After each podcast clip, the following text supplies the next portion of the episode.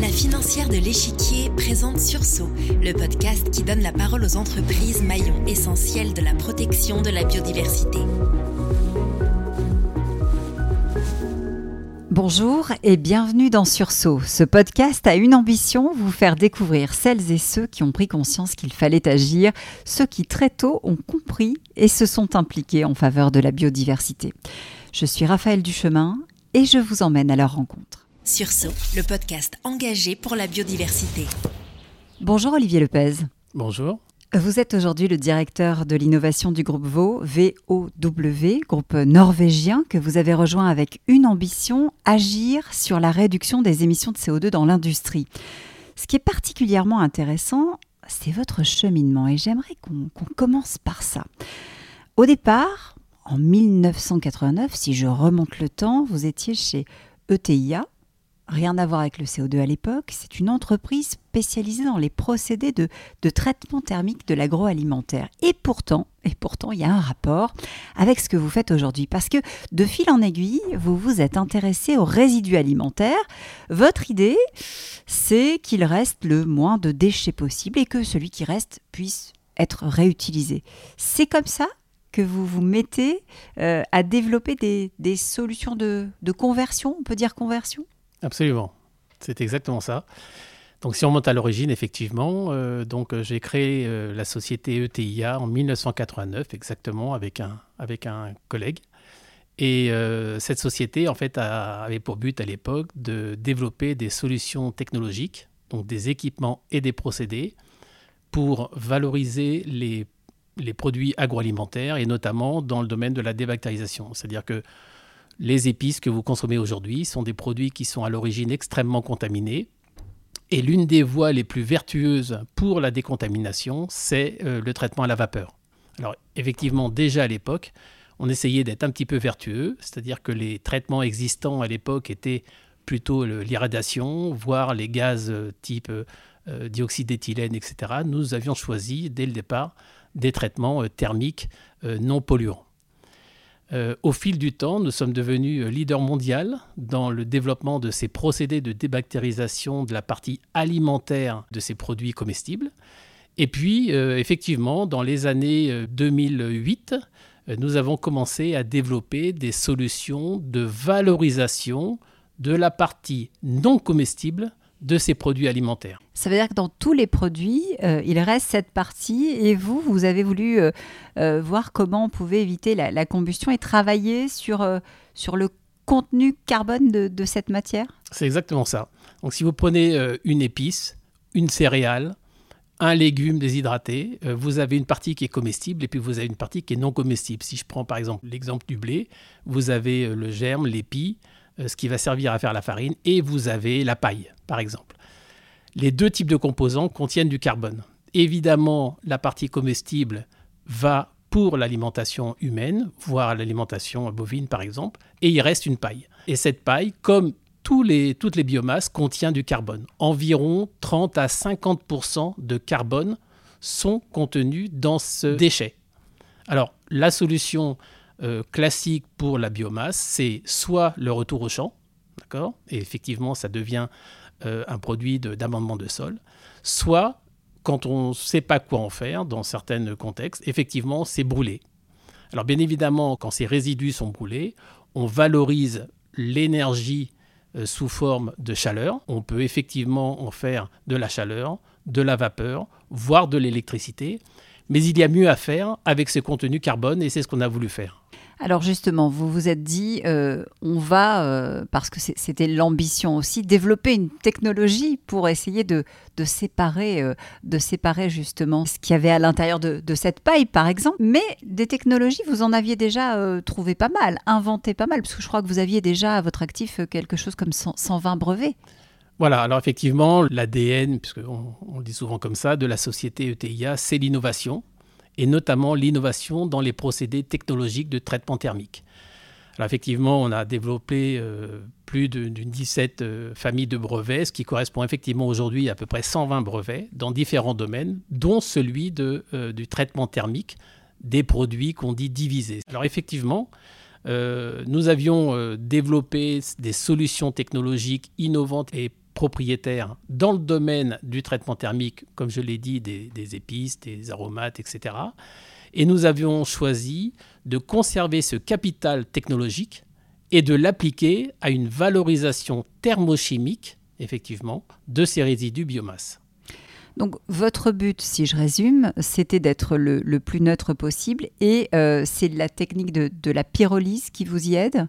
Euh, manifestement, si j'ai bien tout suivi, ça n'était pas forcément suffisant. En tout cas, ça ne vous contentait pas. Vous vouliez aller plus loin, créer de, vraies chaînes de valorisation euh, qui soient adaptées aux, besoins du marché et qui soient aussi, arrêtez-moi hein, si je me trompe, finalement corrélées au marché et aux déchets en fonction du, produit. C'est correct? On peut le dire comme ça? Alors oui, il y a deux façons de traiter un déchet.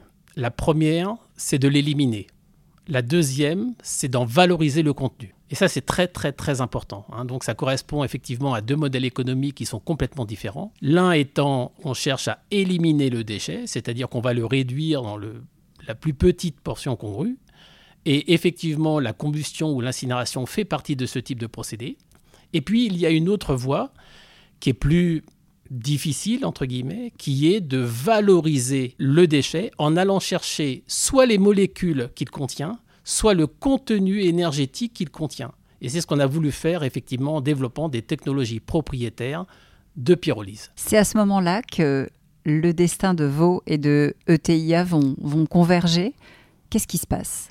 Alors, effectivement, ce qui se passe, c'est que dès 2009, et entre, on va dire, pour être précis et pour répondre à votre question, entre 2009 et 2019, nous développons cette technologie propriétaire de pyrolyse qui vise, on va dire, à recycler le carbone contenu dans ces déchets d'origine biogénique pour la plupart.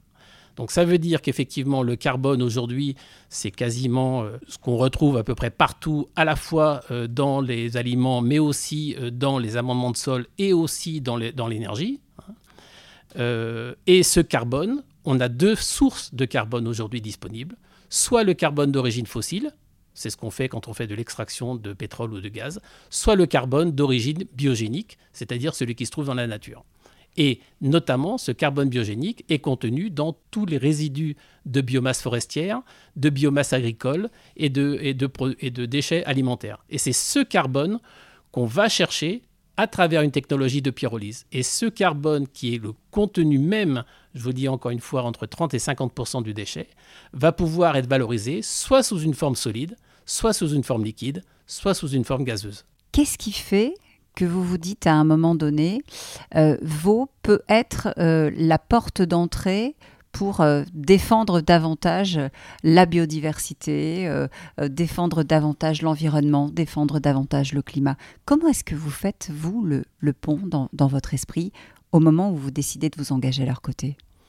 Alors, nous avions de notre côté un souhait de développer nos solutions sur le marché et sur les marchés, puisque effectivement il y en a beaucoup, au travers de deux axes extrêmement importants pour développer effectivement un marché, qui sont l'industrialisation des procédés, c'est-à-dire les mettre sous une forme industrialisable à grande échelle euh, sur le marché mondial, et la deuxième chose, de développer les applications potentielles de ces technologies qui, on l'a dit, euh, peuvent s'appliquer à la biomasse forestière, peuvent s'appliquer à l'agriculture, peuvent s'appliquer aux déchets polymériques de type plastique qui contiennent effectivement énormément de carbone, qui peuvent s'appliquer aux déchets de type pneus usagés qui contiennent effectivement aussi énormément de carbone. Donc il faut avoir les moyens et une visibilité pour pouvoir approcher ces marchés. Vous évitez à des éléments polluants d'être réinjectés dans un milieu naturel qu'ils pourraient dégrader.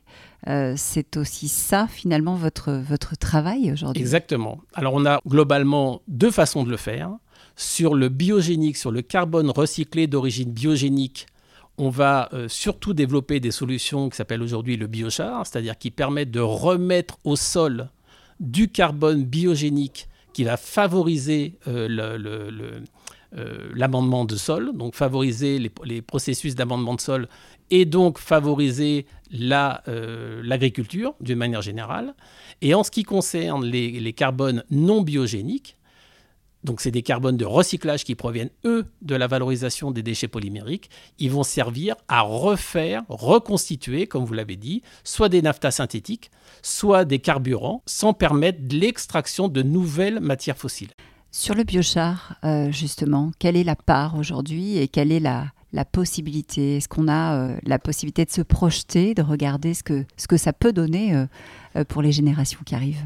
Alors, deux intérêts pour les générations qui arrivent. la première, c'est la qualité des sols. Vous savez aujourd'hui qu'il y a euh, donc euh, différentes actions, notamment le plan phyto, euh, le plan 4 pour 1000 qui avait été mis en place il y a quelques années, où l'idée est de remettre du carbone dans les sols, qui sont de plus en plus pauvres en carbone. Dans une tonne de biochar, vous avez à peu près 90 à 95% de carbone pur. Donc ce carbone est remis au sol, avec des bénéfices qui sont liés purement au biochar, c'est-à-dire ces, qualités de microporosité qui permettent une rétention des intrants, donc moins de ressources et moins d'usage de l'eau, ce qui est effectivement crucial dans les temps que nous vivons, moins d'usage de pesticides ou de fertilisants, puisqu'effectivement, on n'a pas ce côté drainant qui va ensuite euh, faire voir la pollution des nappes phréatiques à partir de ces intrants euh, phyto.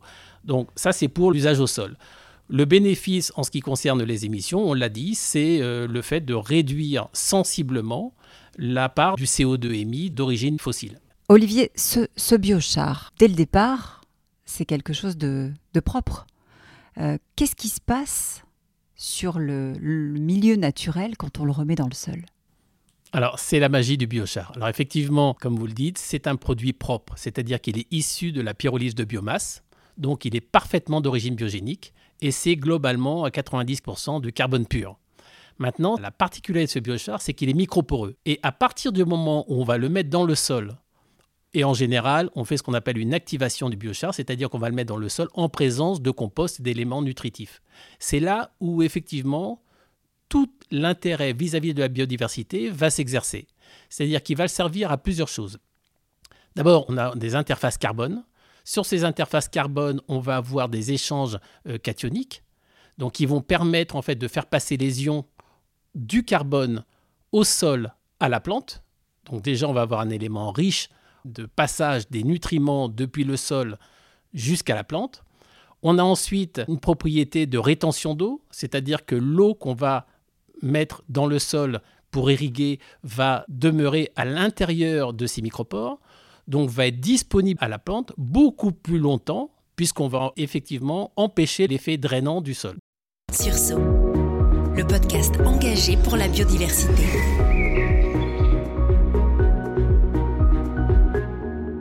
Agir pour protéger le vivant, c'est possible de mille et une façons. Il suffit parfois de regarder avec d'autres lunettes le monde qui nous entoure. Nos invités l'ont fait pour imaginer des solutions. Merci Olivier Lepez d'avoir été avec nous dans Sursaut. Merci à vous.